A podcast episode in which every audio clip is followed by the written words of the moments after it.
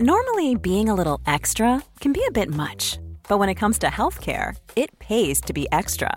And United Healthcare makes it easy with Health Protector Guard fixed indemnity insurance plans. Underwritten by Golden Rule Insurance Company, they supplement your primary plan, helping you manage out of pocket costs without the usual requirements and restrictions like deductibles and enrollment periods. So when it comes to covering your medical bills, you can feel good about being a little extra. Visit uh1.com to find the Health Protector Guard plan for you. Hey there, it's Michele Norris. I'm host of a podcast called Your Mama's Kitchen. When I travel, I'm usually looking for a way to find a taste of home when I'm not at home. And one of the things I love to do when I am at home is entertain. And Airbnb allows me to do that. When I was in California recently, I rented a house that had a great kitchen. And when we were sitting around the table, we we're all thinking, we're in someone else's house. Someone could be in all of our homes as well. If you have a home, but you're not always at home, you have an Airbnb. Your home might be worth more than you think. Find out how much at airbnb.com/slash host. Coe coming away, looking full of fight. And Britain are going to have two remarkable wins. And Coe could have a remarkable record. And does. It's a new world record for Sebastian Coe. His second in 12 days. Two gold medals in the two uh, outstanding middle distance events, the 800 metres and the 1500 metres, shared by Steve Ovett and now Sebastian Coe. He's had two Olympic silvers. He's had a European silver. He's had a European bronze at 800 metres, but now he's got the gold. Sebastian Newbold Coe has represented his country with distinction. On the track, four Olympic medals, double gold, numerous world records, and he led the charge of British middle distance running for much of the 1980s. Off the track, elected MP of Falmouth, headed London's successful bid to host the 2012 Olympics, has twice been elected President of World Athletics, and sits in the House of Lords.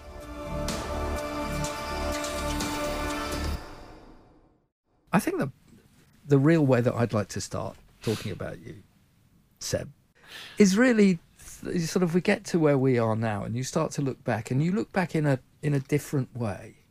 I've looked at your life, and it has been so full and so busy right from the start.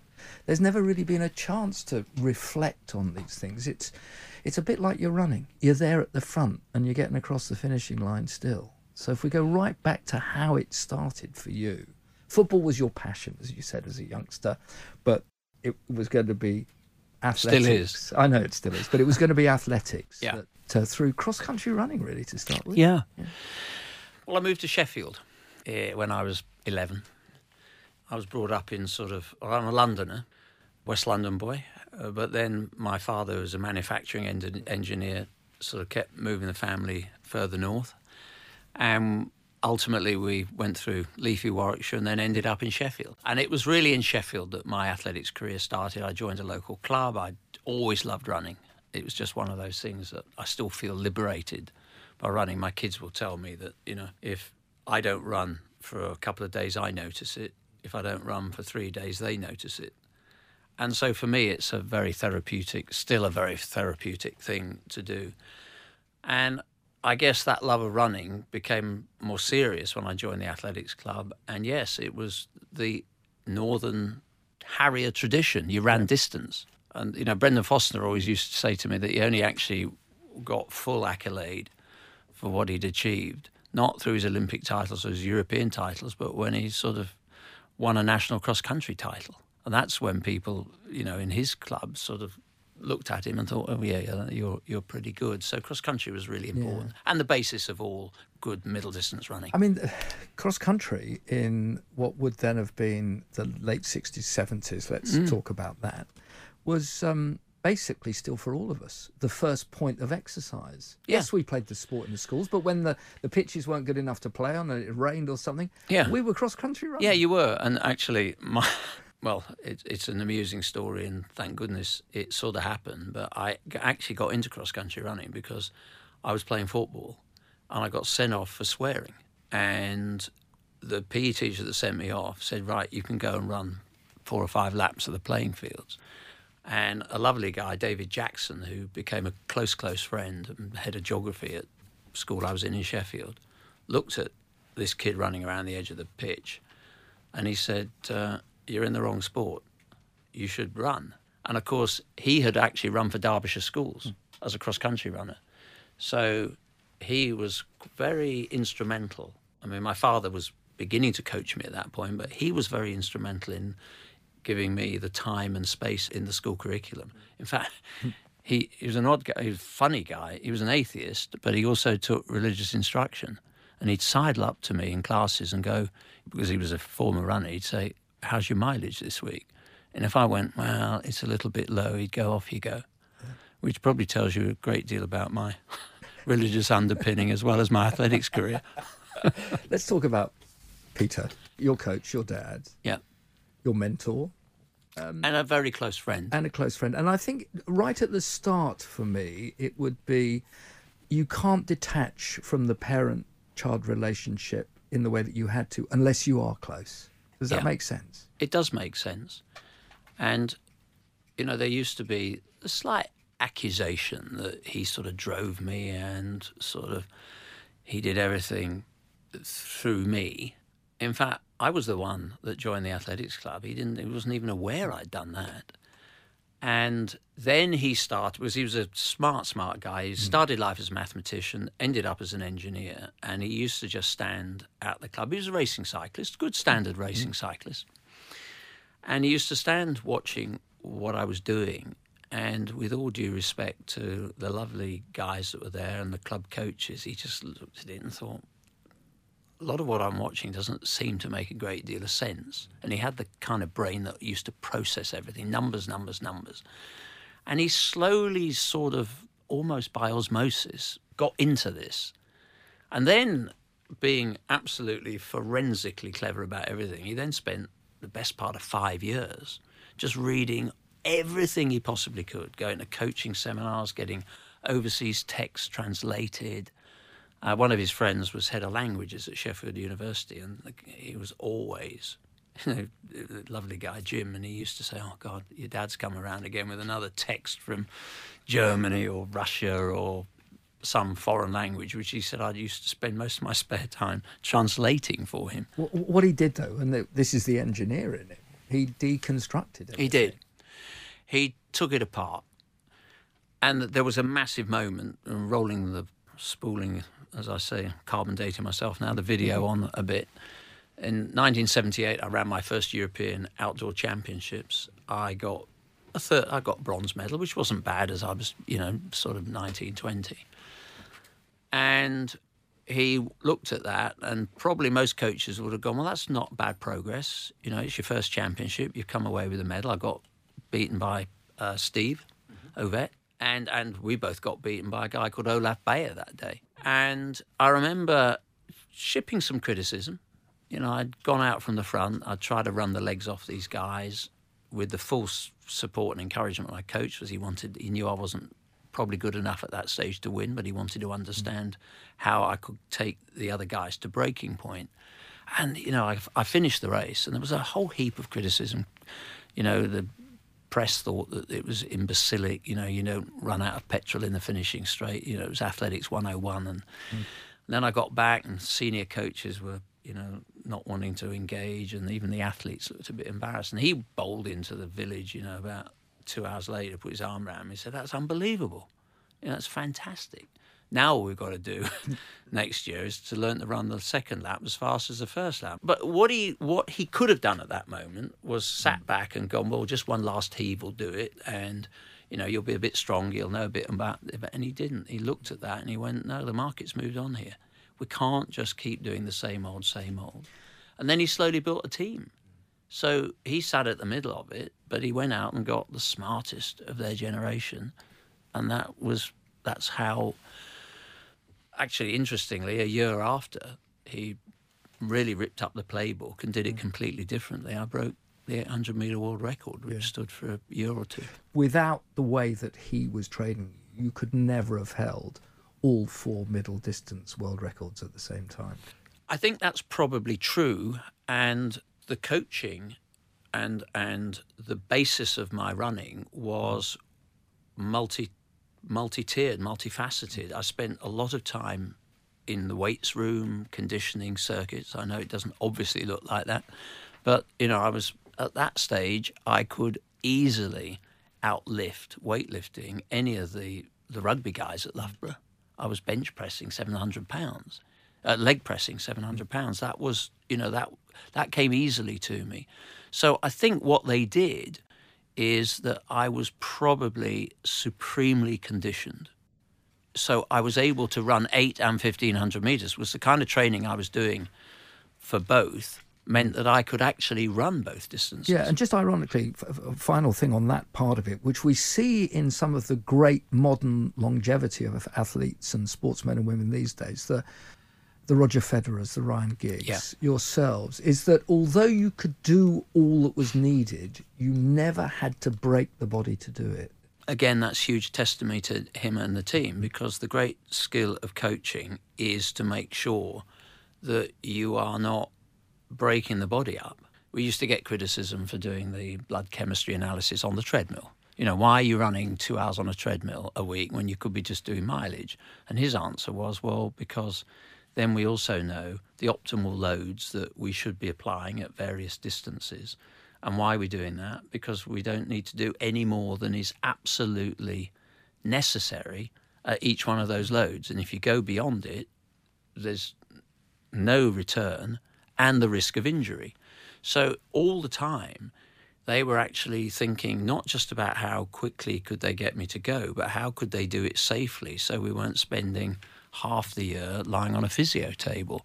And that, for me, was probably the the biggest thing that he had. I I never re- I had injuries like everybody. You know, I got niggles and you know the seasons that were you know slightly curtailed, but I was never under the surgeon's knife. And I guess that having a lighter frame still means that you know in my early sixties I'm still running every day, which Still is the same, because you were you were this extraordinary.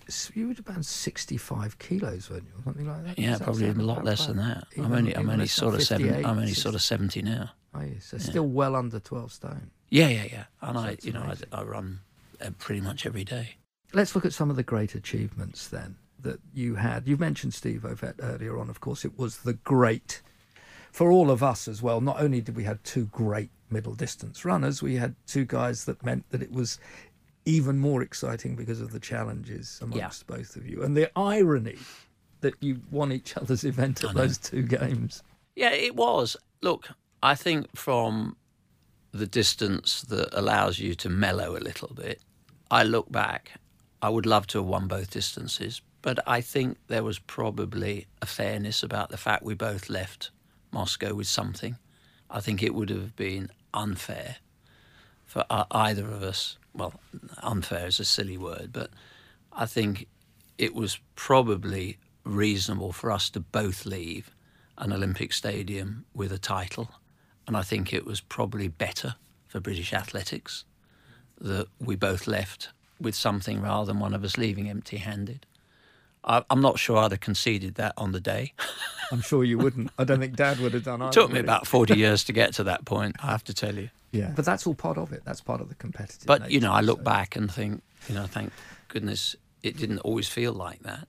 But thank goodness he was there because just subliminally, you know, you know, you sort of try to keep telling yourselves and your coaching teams, don't think about him. You, it's, you're only thinking about, you know, taking it one day, you know, one game at a time, you know, for a mm. good old platitude. But that's how we were encouraged to think. But you know, in your quieter moments. Yeah, he, we did push each other. You you know, the world mile record in one year changed hands three times in the space of nine days. Mm. So yes, it was it was really important that he was there.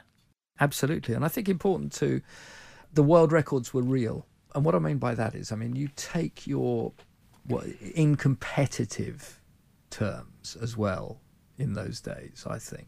I mean, I know that you still at times had pacemakers, and we did, and we watched on a Friday night the Emsley Carr Mile or everything like this. But, but you know, these were real records, and that 800 meters of yours that stood for so long was was down, I think, as well to that combination of everything you had done with your father. Had to be. Yes, it was a synthesis of him, uh, the be. team around the table, and the fact they presented me on those occasions on the start line with, with no stone unturned. I mean, the golden rule in all this it's, it goes way beyond athletics. You know, you never wanted to be tested in an Olympic final uh, or have anything thrown at you in a major final that you hadn't covered a thousand times on the training track. And I always went in supremely confident that when it had all come together, that there wasn't any guarantee you were going to win. But mm. my God, you'd make it really hard for anybody else to try and do that. Here was a political side of things to see for the first time, something that's been very much part of your life ever Yep. since Moscow in, in 80 and in various different guises. But the the decision to go, and it was a free it was a free decision to make either way. Yes, it, it was, although there was a lot of pressure on the athletes at the time. I mean, Sags, you, re- you remember it. I remember it so it well. very closely. I mean, it was, you know, yeah, we, we live in a democracy. We weren't quite as tough about it as the United States that were pulling passports and mm-hmm. threatening to bring back taxes in from companies that might be, you know, working alongside the games. But it was a really interesting, explosive time. And I remember being quite outspoken because I just couldn't understand why you would want to do that with sport. And I think had there been a a more concise approach, and I remember, you know, from from other sectors, but there wasn't. I mean, I remember the same week we were being told we couldn't go. The Bolshoi ballet arrived, and BP signed a pipe contract. It, and I just thought, well, we're the cheap option here. You know, if you if your house is on fire, you the response should be a serious one. It's not, well, I'm going to stop my kids playing with your kids. It, it and it just it made no sense to me, and I and I was quite outspoken about it. In fact, one point, a young Douglas Hurd, the, then a foreign minister, got my dad to come in. I asked him to could he quieten his son down. I mean, it's in it's in various cabinet papers. My father said, "Well, you know, he's just graduated economics and history. I think he can probably figure this out for himself." himself. And anybody that knew my father would not have, you know, you well, you wouldn't need the exchange verbatim. You know exactly what was said. It gives us a good chance actually to talk now. I mean, that was Af- the, the invasion of Afghanistan, all, Yeah. all of that. So, you know, speaking out. Well, and, and interesting, you. you. mentioned Afghanistan, of course. Yeah.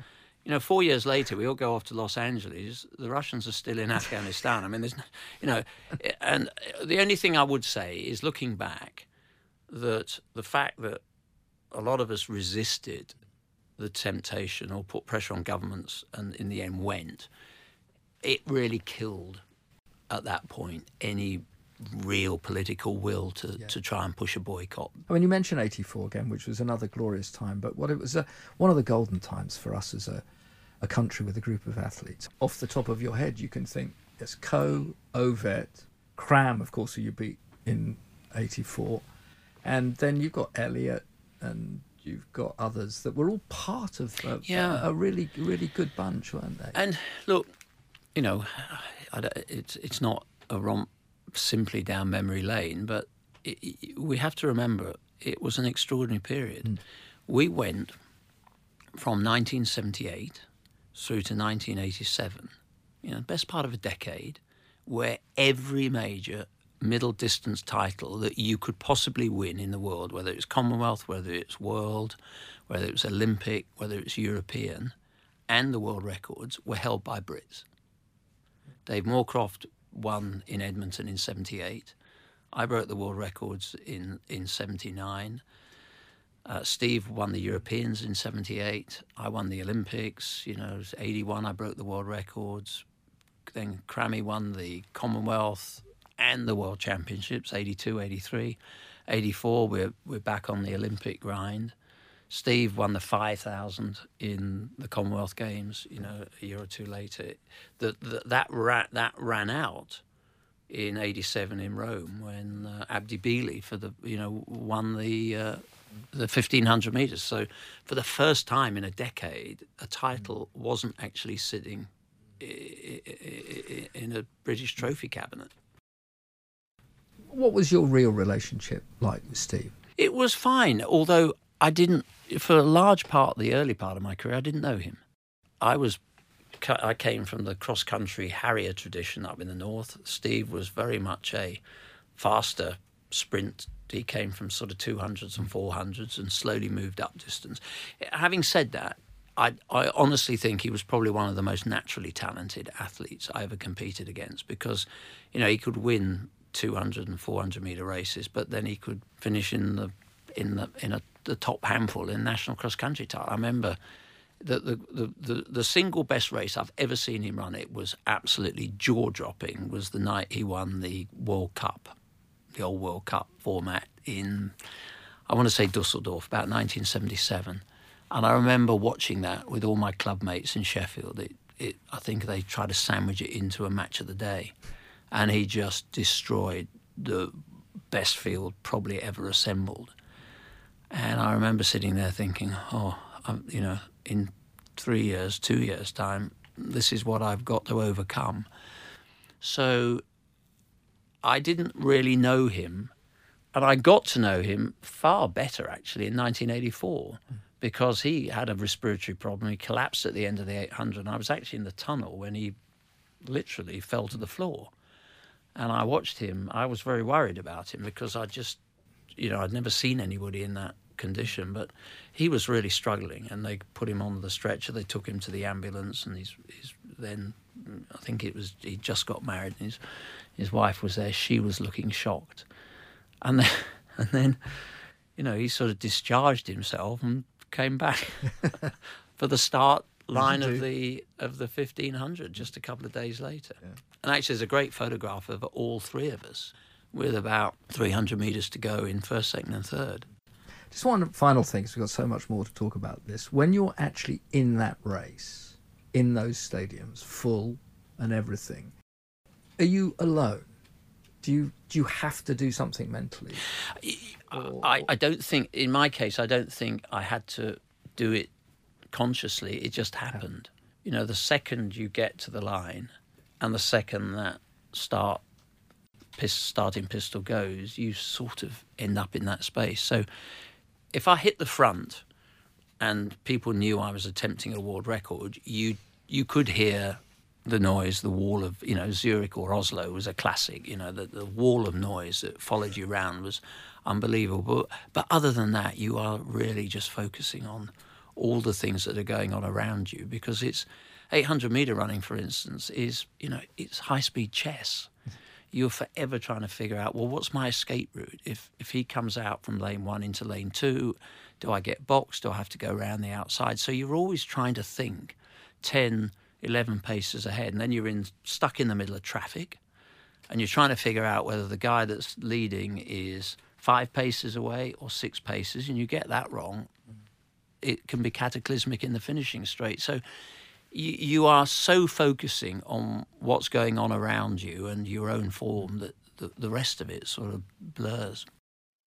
It wasn't unusual to go from athletics to think about a life in politics either before you, the likes of Chris Brasher and, and others were very much part of it. But do you think as well that, as you've mentioned, yeah, the chess, thinking three, four, five, six moves in front was something that sort of helped you get into that sort of life that, that uh, was going to become very much part of what you had to do it may be part of my mindset but i also think that i mean it's probably you know for a large part of the audience listening to this, they'll think this is sort of slightly dismal, but I knew actually I wanted to go into politics for many, many years before I probably even knew I was going to be, you know, good enough to sustain an international athletics career.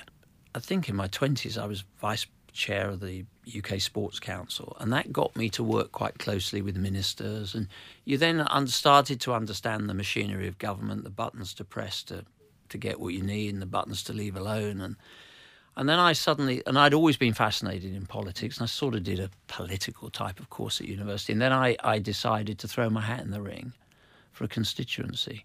I was in the process for Falmouth and Cam, and I got elect, selected in May, I think, of 1990. So I then had a year and a ah, half oh, as, a, as a candidate election. before I got, you know, just about squeaked across the line in, in the 92 election. From being, always being a front runner was it frustrating? I mean, you, you, or did you enjoy the beginning of? I love being in Cornwall. I think there's an independent streak in me that sort of understood the Cornish mentality as well. And I'd spent a lot of time in the southwest in my sports council capacity, and I'd, I really like. I didn't, if I'm being honest, I didn't want to represent Surbiton or, you know, I didn't want to be home county south. I did actually want to get out because I'm not, you know, I've sort of, I, you know, I was a, a Londoner, brought up in Yorkshire via the West Midlands. I went to university in the East Midlands at Loughborough. You know, my mum was Indian.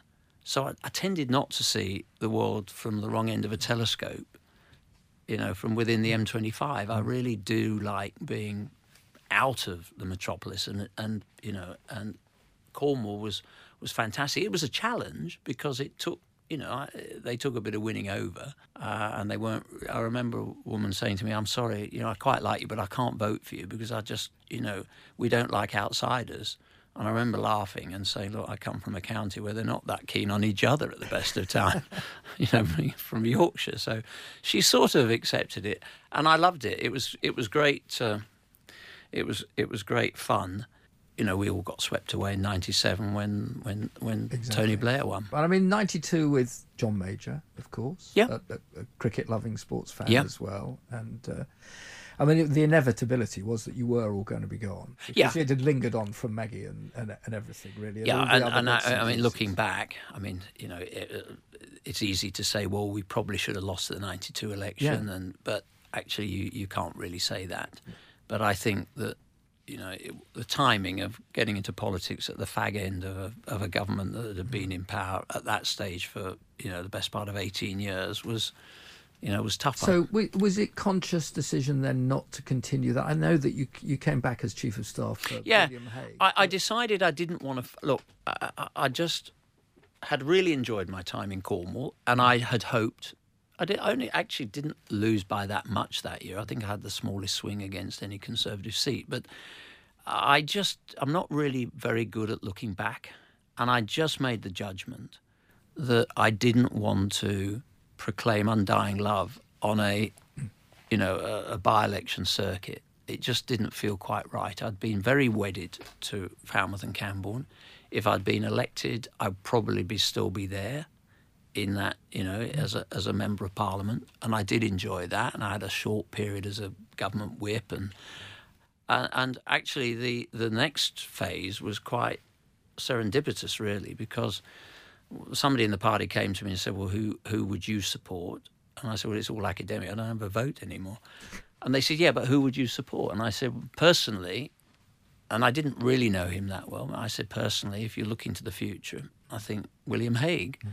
So he said, Well, that's good because that's what we think. We'd like you to join his campaign. And in the end, I ended up working on the campaign. William got across the line. And then I thought, Well, I'll be free to go off and do all the things that I'd sort of done. And then he said, Well, look, you know, could you give me two days a week? And yeah. I fatally compromised and ended up doing seven days a week and enjoyed it. And he yeah. was the most uh, you know, I mean, William is now a very close friend of mine. Yeah. We lost the election, and then William stepped down, and I sort of helped him for about another six months, and then went went off. And then, of course, within not that long, I was, you know, helping the bid for the London Games. Still to come on My Sporting Life on Talk Sport. I care very little for the rights of the cheats. I'm fundamentally doing it because the kid that joins the athletics club, like I did at the age of 11, they have to be protected. When you're ready to pop the question, the last thing you want to do is second guess the ring. At Bluenile.com, you can design a one of a kind ring with the ease and convenience of shopping online. Choose your diamond and setting. When you find the one, you'll get it delivered right to your door. Go to Bluenile.com and use promo code LISTEN to get $50 off your purchase of $500 or more. That's code LISTEN at Bluenile.com for $50 off your purchase. Bluenile.com code LISTEN. A lot can happen in three years, like a chatbot may be your new best friend. But what won't change? Needing health insurance. United Healthcare Tri Term Medical Plans, underwritten by Golden Rule Insurance Company, offer flexible, budget friendly coverage that lasts nearly three years in some states. Learn more at UH1.com. Mom deserves the best, and there's no better place to shop for Mother's Day than Whole Foods Market. They're your destination for unbeatable savings, from premium gifts to show-stopping flowers and irresistible desserts. Start by saving 33% with Prime on all body care and candles. Then get a 15-stem bunch of tulips for just $9.99 each with Prime. Round out Mom's menu with festive rosé, irresistible berry chantilly cake, and more special treats. Come celebrate Mother's Day at Whole Foods Market.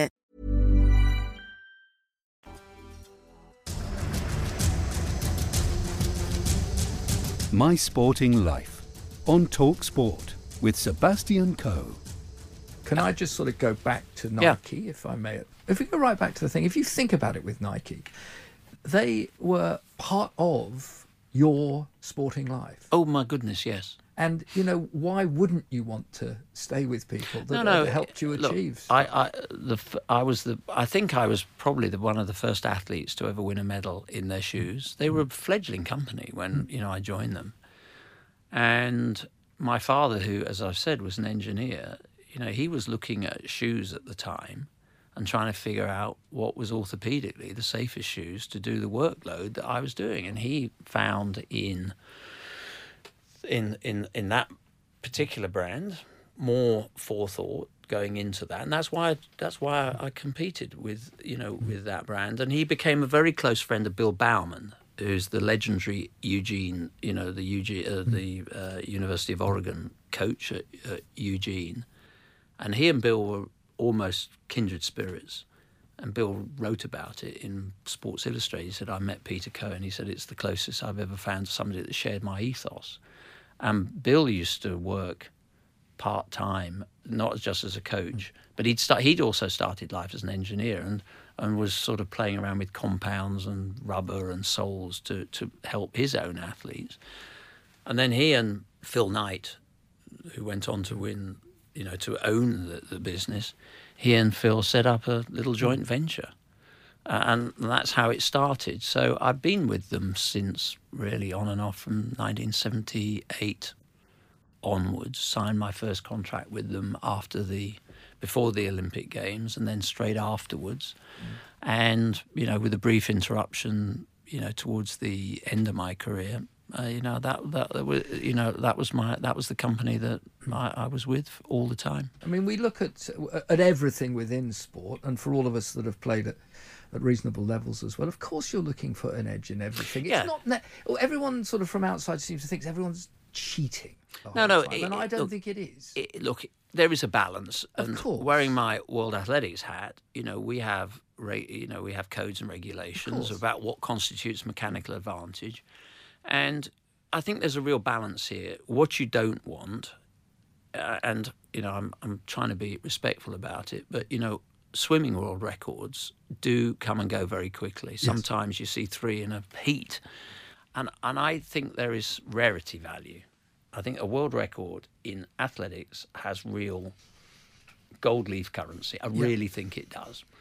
I don't want that to be simply subsumed by better and smarter technology and innovation. But at the same time, you you don't want to create a set of structures and rules that strangle innovation because you know how far do you want to go back? You know i chose a set of shoes because the innovation to help me from getting injured was hmm. really important. Yeah.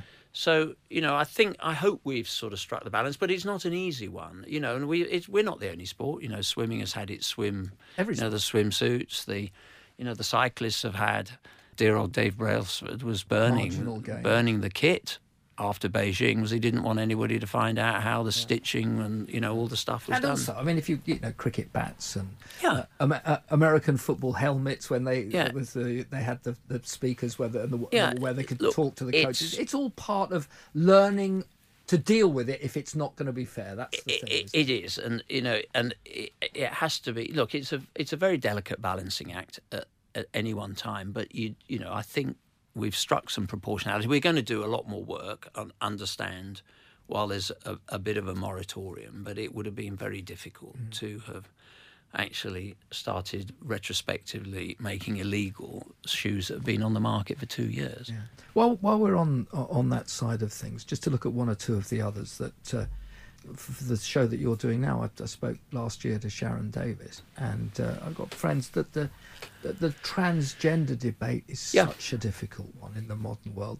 You know, from a even a, a perspective of what's now happening with the, the transgender and people running now in the women's events with perhaps even the right amount of testosterone to allow them to do that. Yeah, others, I mean, I mean, I don't really know how we go around. I don't want to well, become, basically, I don't want to see men who feel within themselves that they're women to have anything but that. But can they compete? on an equal. Look, I think there are, in a way, we've been grappling with two very separate issues because mm. we've been dealing with those athletes with what we call DSD. Yes differences of sexual development. Yeah. And we have asked those athletes to maintain their testosterone levels at below five, five millimoles.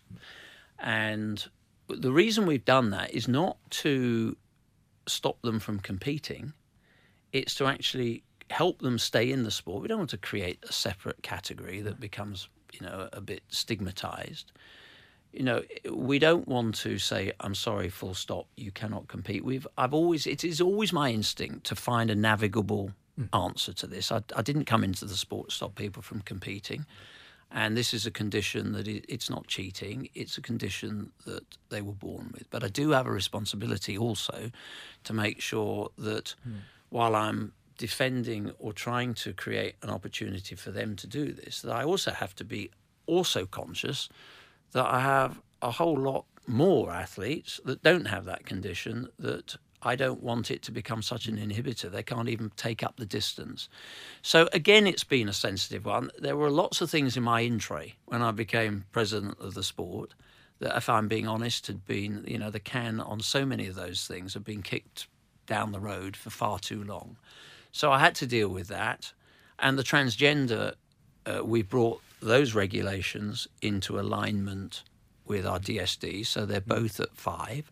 And the transgender one is is a really big issue, and will be, you know, we've sort of tackled it through athletics, but it's going to be a massive issue in, in, no. in every sport. No, and again, you know, I'm proud that athletics has mm. sort of trailed the way with that.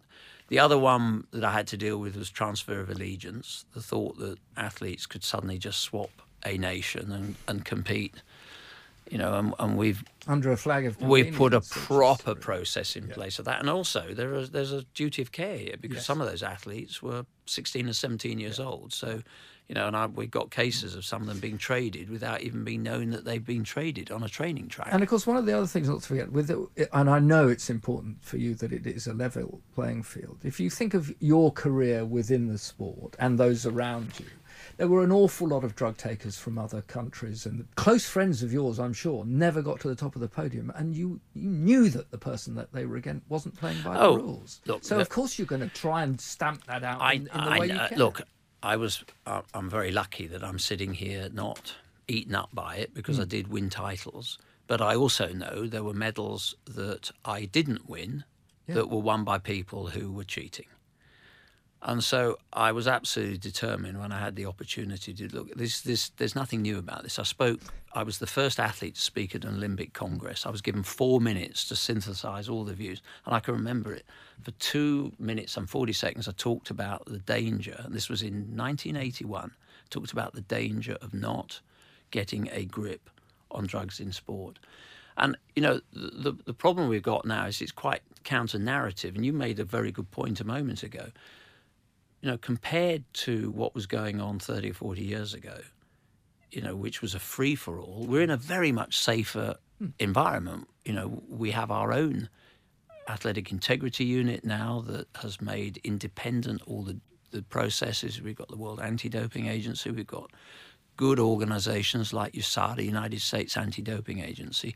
And there are some really good people now focusing on this. And look, one positive test is too much, but I would rather face the embarrassment of a positive test that is being identified and we're able to dispatch the athlete from the sport than the sort of genteel decline into a point where it becomes a bit like American wrestling, where everybody knows it's fake, and worse than that, nobody cares. Yeah.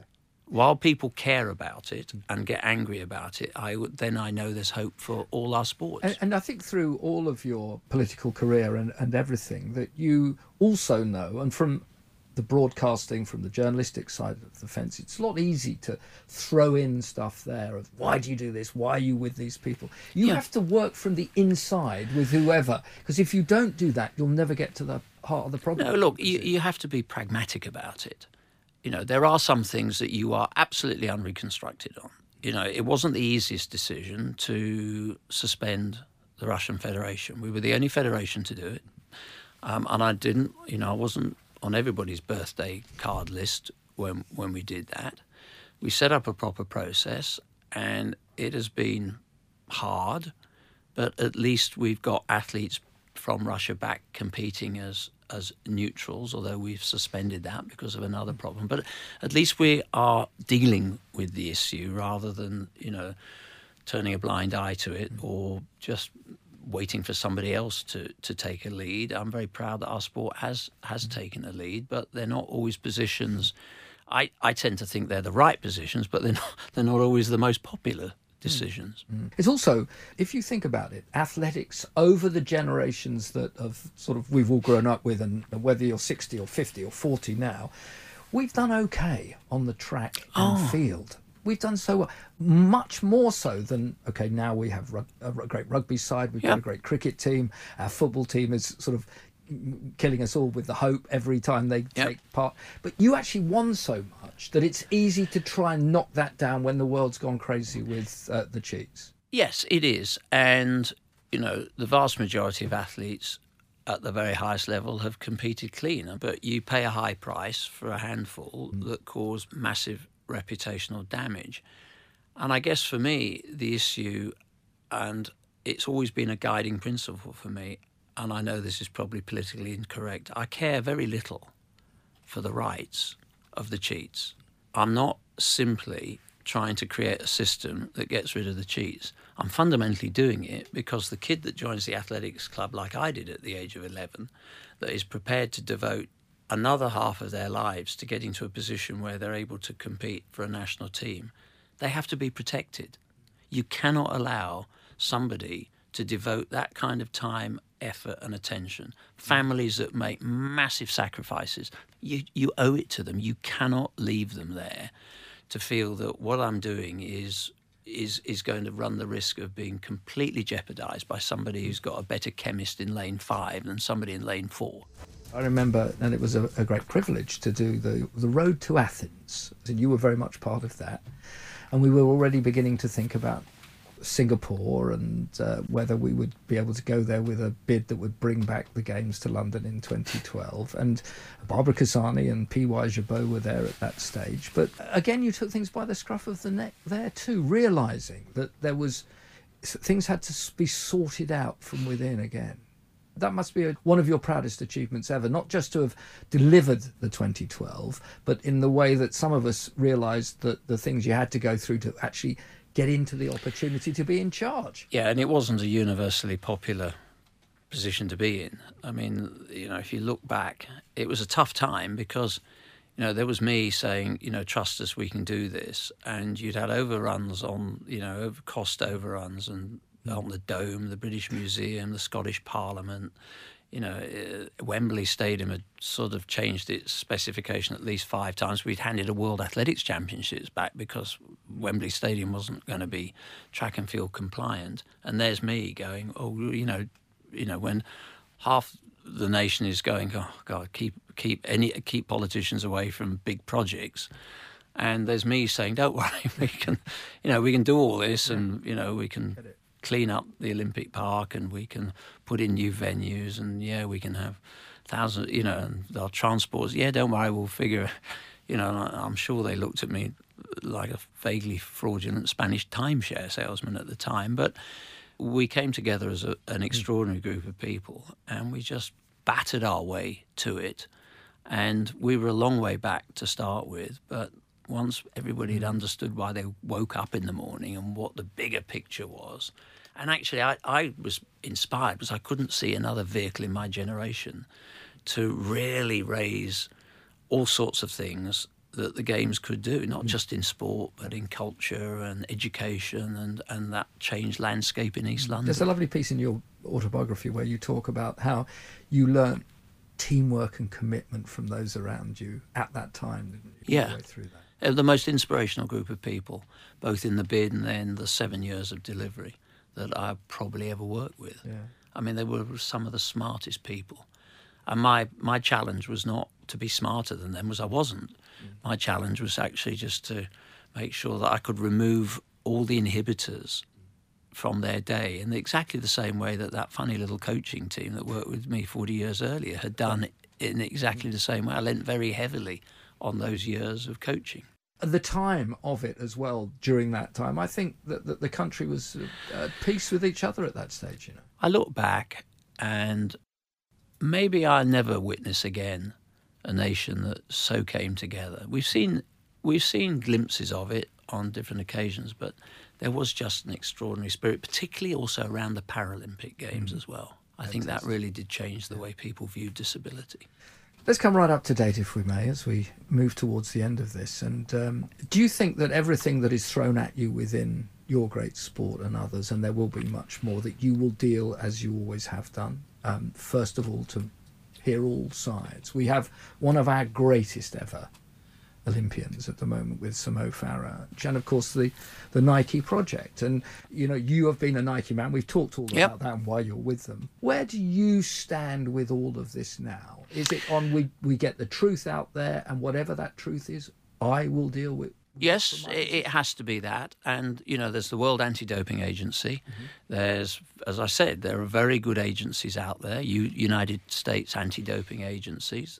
They work closely with our integrity unit. And I, I think they're best placed to actually deal with that. And then, whatever their findings are, we then have to deal with it. And, you know, there has to be, there has to be trust mm. and there has to be an understanding that coaches are also part of that trust. It's not just sort of pointing fingers at an athlete. We want coaches that are coaching to the highest level of integrity. But I think that if you look at organisations that are looking at this and dealing with it, they are best placed to to actually get to the point that you want us to get to. And if uh, a Sir Mo Farah or any other athlete were to be found guilty in the proper and, and right ways, you would expect no favours whatsoever from you or your organisation. These people serve the full ban. Yes, they wouldn't get that favour. And, and apart from anything else, we now have the Integrity Unit, which is an independent group. So uh, the tests and the way we go about it are completely anonymised. I don't, you know, there's no way I would even know what they were looking at. And that's, that's a good thing to be able to say. And there is a very real separation that we've not had before, which is, is now serving us well. And my instinct, it has to be my philosophy to let them get on with this. We've always been a great supporting nation of athletics. Do you think we will get back to the golden times again? I mean, there is so much you have to deal with, whether it's live streaming or television companies or everything, that the sport can be promoted in the way that you all would like it to. Yes, I, I think so. I mean, as you know, I'm telling you, you know this better than most, but, you know, the, the media world has become very fragmented. The old days of being able to guarantee, you know, I think the Ovett Coe 1500 metre final still had, you know, oh, well over 20 million people watching it. It's still one of the biggest views. So you're not going to get those numbers anymore just because of the way the sport, you know, is, is the, the whole media world has now become fragmented and, and fractured. But I think it is still possible to come together for big moments that an Olympic Games or I hope British athletics. Whether we go back to where we were in the 80s is probably unlikely. The world's got more competitive. You know, coaching has caught up with us, and I'm sorry to say it, in some places it's actually left us behind. So we do need to smarten up that a little bit. But I don't see why we shouldn't have. Look, and I'm talking about the men's Yeah. side of our sport. And if you look at what's going on in the women's side of our sport with Dina and KJT and athletes like that, you know, and, and Jess before her, and you know, Yeah, Christine. I mean, it's the women that have actually I mean- held the held the baton. In the end, still, to win an Olympic gold medal has to stay special because it is very special. Yes, it's the highest pinnacle. It has to be. You know, one of the most popular asked questions I get is, well, you know, Usain Bolt's gone, a bit like when Muhammad Ali went, you know, who, well, you're not going to place, replace Usain Bolt. And he wasn't just Usain Bolt because of the sack full of medals and titles. He actually had a personality, can fill a room. But I think it's we're in a better position now because we're not overly reliant on just one person. The really encouraging side of all this is if you take all our top 10 athletes in every one of those disciplines, something like 25% of them are under the age of 24, 23. And that I've never been more optimistic about the talent coming through than I have been for, for m- many, many years. I think that's the same, you know, in all sports. And I want to talk a little bit about your other love, Chelsea and, and Yeah. football. That I've been really impressed getting back to interviewing uh, after quite some time away from it. Just the new youngsters coming through within the game. They're bright. They've got thoughts. Yes, they're, they're, they're, they're, some of their agents and everything think it's all driven by money, but they actually still get excited by what they're doing. And Of we must never forget that. I was remember talking to David Beckham. He said, "Look, if he hadn't been paid to play football, he'd have been doing it for free on Yeah. Hackney Marshes. You either love your sport or you don't. And frankly, you're in a very lu- lucky and privileged position to be paid very well if you can be for doing it. But my gut instinct is that most people would do it for the love of it. Yeah. You know, some might not. I know it's easy to knock football, and I probably see it from a slightly different side, but I know that the average Premier League club is doing a mountainous work in the communities. The players are giving up a lot of their time. And there's a generation that are coming through that really understand that they have a quite an important role to play, and young managers like Frank coming through. How, how great's that? Well, I think it's fantastic.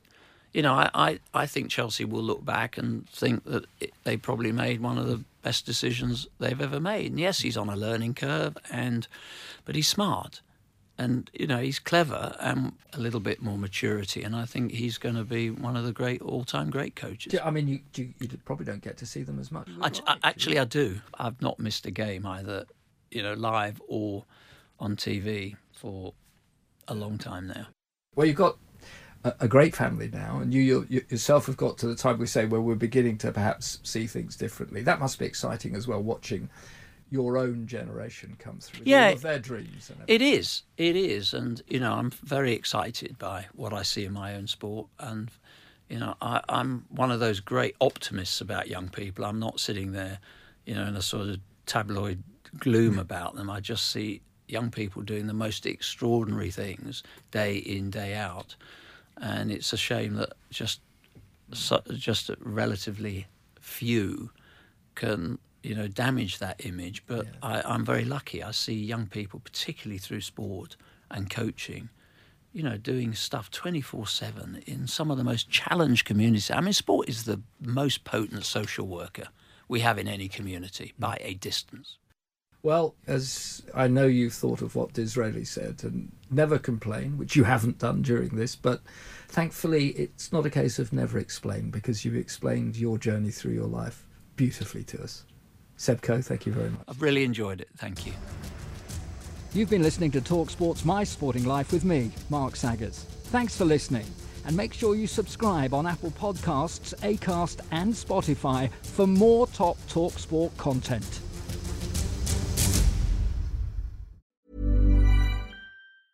Mom deserves the best, and there's no better place to shop for Mother's Day than Whole Foods Market. They're your destination for unbeatable savings, from premium gifts to show-stopping flowers and irresistible desserts. Start by saving 33% with Prime on all body care and candles. Then get a 15-stem bunch of tulips for just $9.99 each with Prime. Round out Mom's menu with festive rosé, irresistible berry chantilly cake, and more special treats. Come celebrate Mother's Day at Whole Foods Market. It. Normally, being a little extra might be a bit much, but not when it comes to healthcare. That's why United Healthcare's Health Protector Guard fixed indemnity insurance plans, underwritten by Golden Rule Insurance Company, supplement your primary plan so you manage out of pocket costs. Learn more at uhone.com.